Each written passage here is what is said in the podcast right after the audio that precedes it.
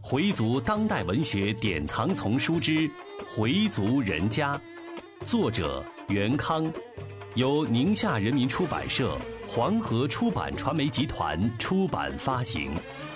演播：Fatima。第二十七集：新英雄救美。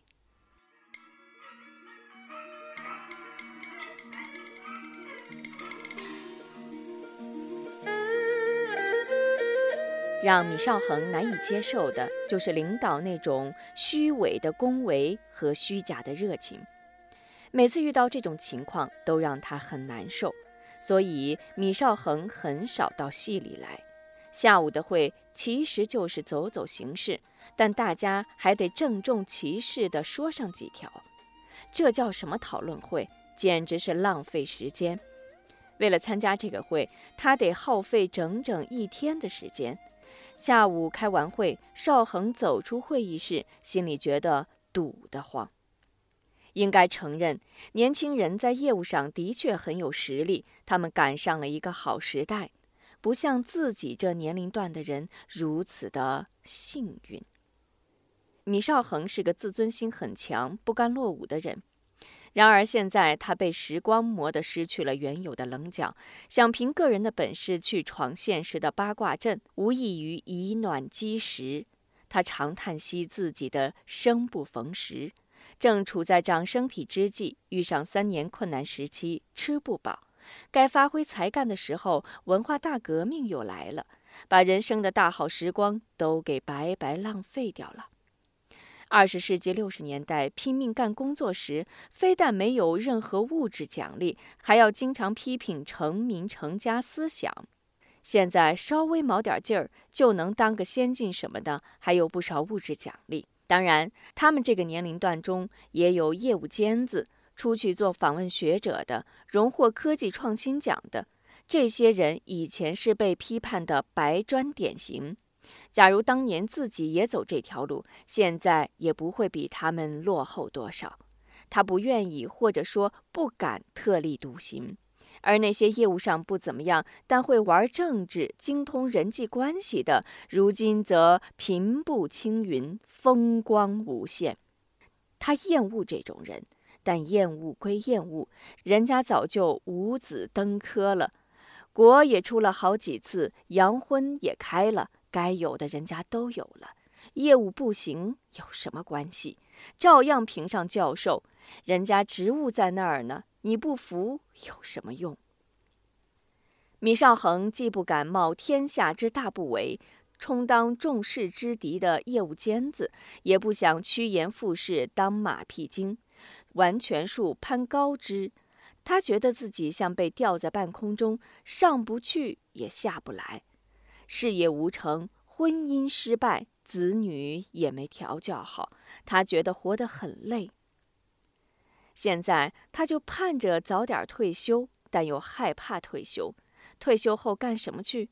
自己从事的工作人才并不匮乏，一时半会儿不会出现人才短缺现象。也就是说，退休后返聘的概率极小，更不会有到外边应聘的机会。自己又没有什么其他的爱好或者特长，成天下棋也没什么意思。退休后该怎样打发日子，真是个问题。为这，他也曾思考过、苦恼过。现在四点多，他想去学校外边的美发厅理理发。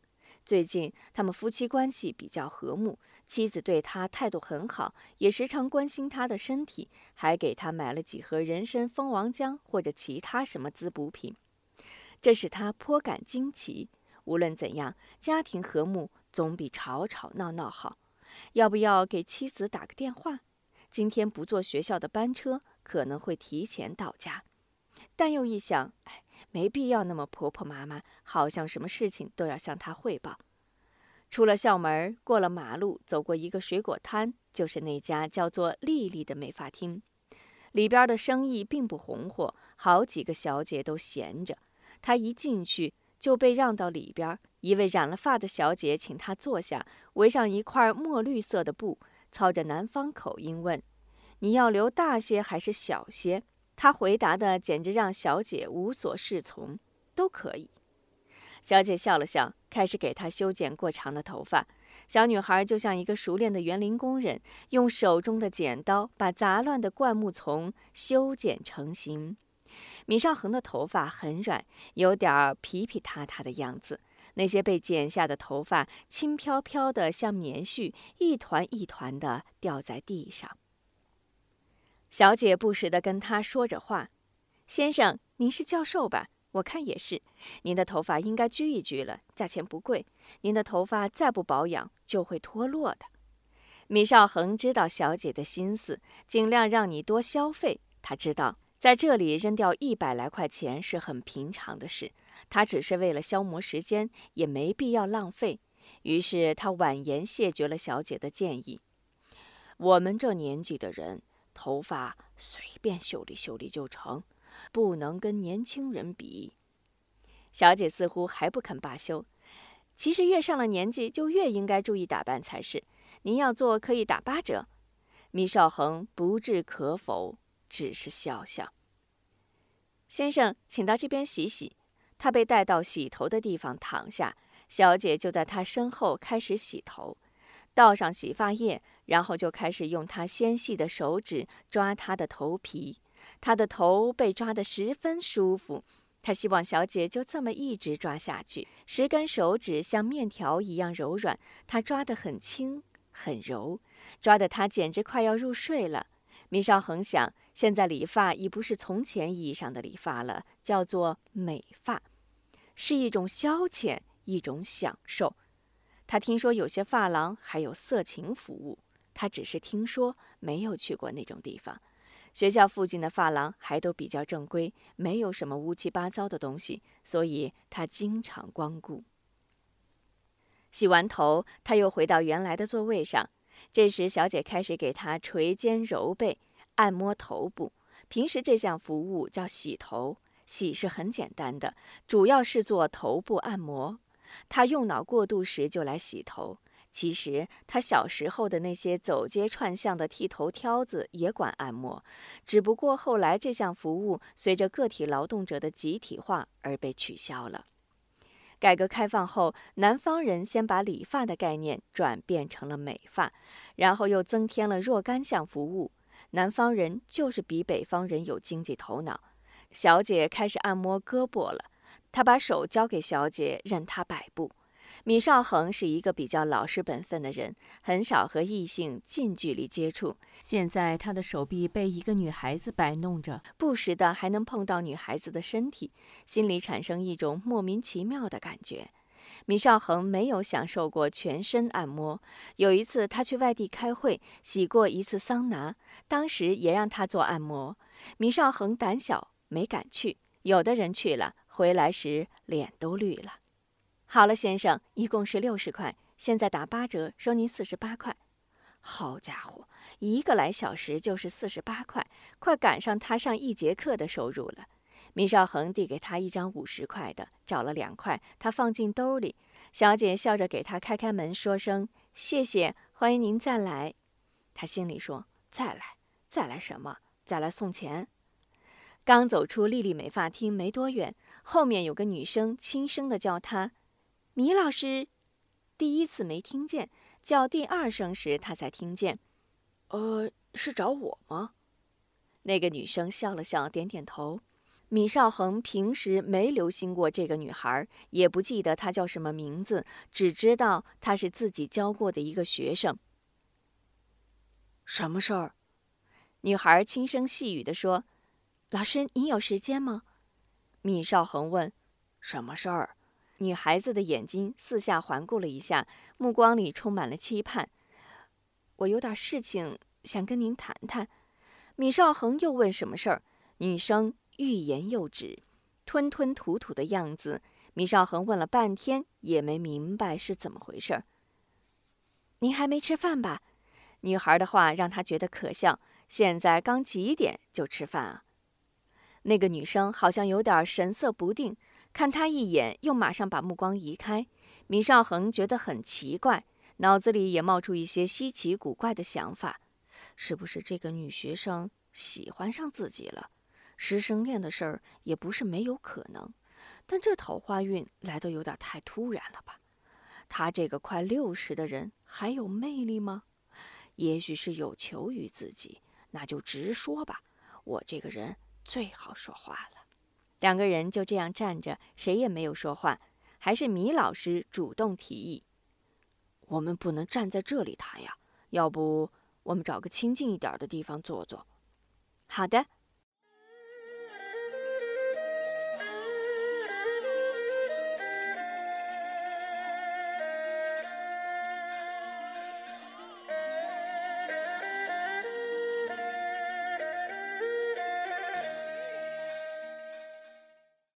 他们找到一家清真餐厅，里边很干净。才五点多，还没什么人。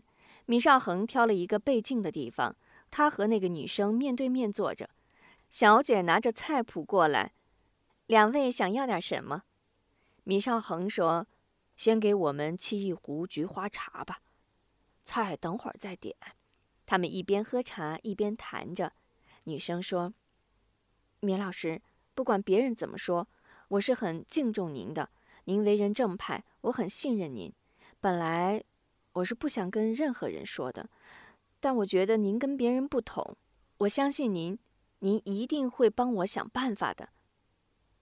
米少恒被他说的莫名其妙，就问：“什么事儿啊？”女孩似乎很紧张，她把声音放得很低，米少恒几乎要把头伸过去才能听得见。只见他从包里拿出一张名片，上面印着某某开发公司的字样，下面印着“蓝海星”三个字，后面头衔是总经理。这是什么人？你跟他认识？我在一个朋友生日聚会时认识他的。那天我们几个同学去参加一个同学的生日晚会，我看见了他，他穿得很帅，真的很帅。我们在一起说说笑笑。他独自一个人在喝饮料，我觉得这个人好怪，就过去问他：“你怎么不跟我们一起唱？”他说：“我喜欢一个人待着。”我就问他：“怎么就你一个人？”他指了指身边的椅子说：“你来不就成两个人了？”我觉得他说话挺有意思的，就在他身边坐下了。我们开始只是随便聊聊，谁知越聊越多，他知道的东西特别多，我简直被他迷住了。生日聚会后，我也就忘了这个人了。没想到过了两个星期，他打电话约我吃饭，我就去了。他说他很孤独，我也很同情他。我们一直聊到很晚，他送我回学校，一路上我们又谈了许多。第三天，他又打手机找我，约我吃饭。我们坐出租车到郊区的一家餐馆，他要了很多菜，我不喝酒，只要了瓶可乐。那天他好像特别开心，他也很健谈。我觉得他懂的东西挺多的，你是不是有点喜欢上他了？米老师问。女孩点点头，有点吧。他说他北京没有一个亲人，我就是他最亲的人。又把可乐罐上的铁环套在我的手指上，说哪天我就把这个给你换成一个钻戒。那天他一个人喝了十瓶啤酒，我看他醉了，就说别喝了，我送你回去吧。于是就叫了辆出租车，问他到哪儿，他说了个地方，我就把他送上楼了。送上楼后，我就想走，但他拉着我的手，哭得满脸是泪，不让我走。我只好安慰他。那天我就没走，我一夜没睡，一直看着他。那天晚上并没有发生什么事儿。又过了几天，我打电话问他怎么样了，他说没事儿了，有空的话周末就去找他。那个周末我去找他了，这是我第一次主动找他。他给我准备了好多吃的和饮料，我们一起聊得很开心。我提出回去，他又不要我走，我就留下了。就在那天，我们在一起了。他给我买了一枚很昂贵的钻戒，开始我说不要，但他坚持要买。他说这枚钻戒只有你才佩戴它。以后我们就经常在一起。后来我的同学也知道了。他们问我：“你了解这个人吗？”我说：“怎么了？”他们就劝我：“快跟你那个蓝总分手吧。”我问为什么，他们告诉我说：“你知道这个蓝总是干什么的吗？”我说：“不知道。”他们说他可能是黑道上的人，你跟了他不会有好果子吃的。我说你们怎么知道他是黑道上的人？他们说听别人说的。我听了有点怕，但不知该怎么做好。我已经把自己给了他，如果我不跟他了，他会同意吗？我不知道该怎么办好。我有一个多星期没跟他联系。有一天他来找我，见了我就说：“你是不是想甩掉我？”我不敢说是，也不敢说不是。他恶狠狠地告诉我：“我告诉你，假如你要跟我分手，小心你的脸蛋儿。”我吓坏了，连忙说：“蓝总，我还小，再说我还没毕业。”他当时样子很凶，少跟我玩这套。你们这样的女孩，我见得多了。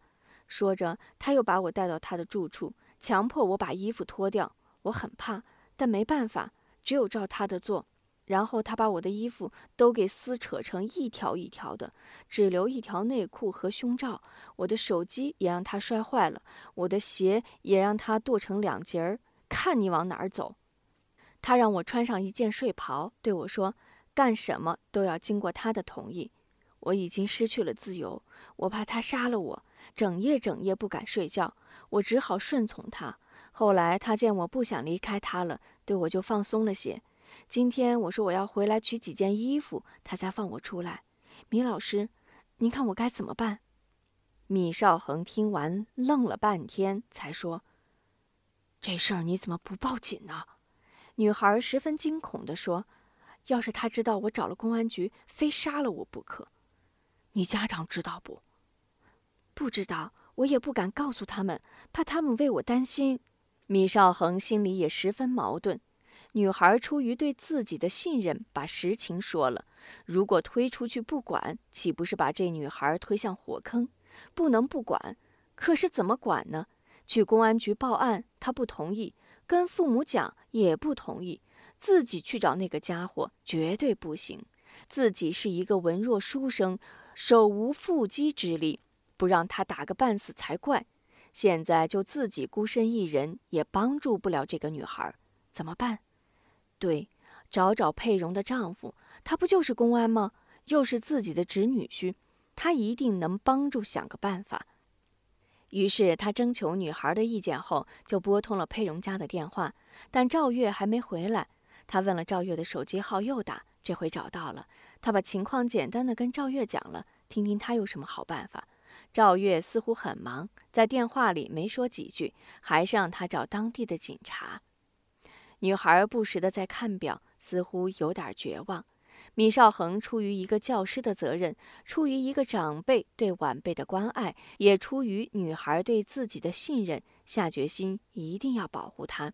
但他还没想出什么好办法，不过他坚信一定能帮助他想出一个好办法来。当务之急是得给这个女孩安排一个地方。他想了很多地方，但觉得都不合适。非亲非故的，谁愿意收留一个被黑道追逐的女孩？只有跟自己老婆说了。于是他给老婆打电话，说有个女孩想临时在他们家住两天，两天的时间总能想出个办法来。老婆盘问了他半天。米少恒说的含含糊糊，这就更增加了妻子的怀疑。他坚决不同意把这个女孩带回家，还把她训斥了一顿。米少恒只好放下电话。女孩说：“老师，您别费心了，我还是先回去吧。回去晚了，他又得打我。”米少恒坚决不同意，让他就这么走。他现在似乎有一股英雄救美的豪爽之气。既然人家找到自己，就说明人家信任自己，相信自己有能力急人之难，救人一命胜造七级浮屠。这虽然是佛教的名言，但总归是件好事呀。他付了饭钱，就带女孩出了饭馆。他们在街上毫无目的地走着，他究竟要把这个女孩带到什么地方，他也不知道。一边走，他一边在琢磨下一步怎么办。女孩走路时神色也显得很慌张，不时地四下张望。米少恒勇敢地拉着女孩的手，像是女孩的父亲，领着女孩回家。米少恒现在感觉自己非常伟大，他是经过党多年教育的人民教师，他不是那种只为了个人而争名夺利的小人。今天他要证明自己是一个真正的男人，一个见义勇为的好市民。正当他十分得意的时候，身子猛地一个前倾，他向前跑了两步才没摔倒。这时他才感到后背上重重的挨了一掌。他刚要说什么，“干什么呀你？”自己的右胳膊就被人拧到了身后，死死的被人钳住，一点儿也动弹不得。一个声音在他身后说：“老鸭子想吃嫩草，也不看看是谁，老子今天应该废了你。”女孩急忙拦住那个人：“别胡来，他是我的老师，想送我回去的。”那人还没放手，还他妈的老师呢！大街上耍流氓！米少恒听到那人说他耍流氓，一下子火了。他觉得这是对自己人格的莫大侮辱，于是他愤怒地说：“谁是流氓？你才是！还他妈的犟嘴！”那人用力一拧他的胳膊，狠狠的又是一掌，重重的击在他的肩上。他只觉得后背一阵疼痛，两眼直冒金星，头一栽倒在地上。他觉得完了，胳膊可能完了。那人又朝他狠狠地踢了一脚，才骂骂咧咧地拉着女孩打了辆车走了。米少恒自己站不起来，连手机也无法打，右手已经不听调遣了。他左手掏了半天也没掏着手机，便倒在便道上，叫了辆出租车去了北医三院。回族人家，作者袁康，演播法蒂玛。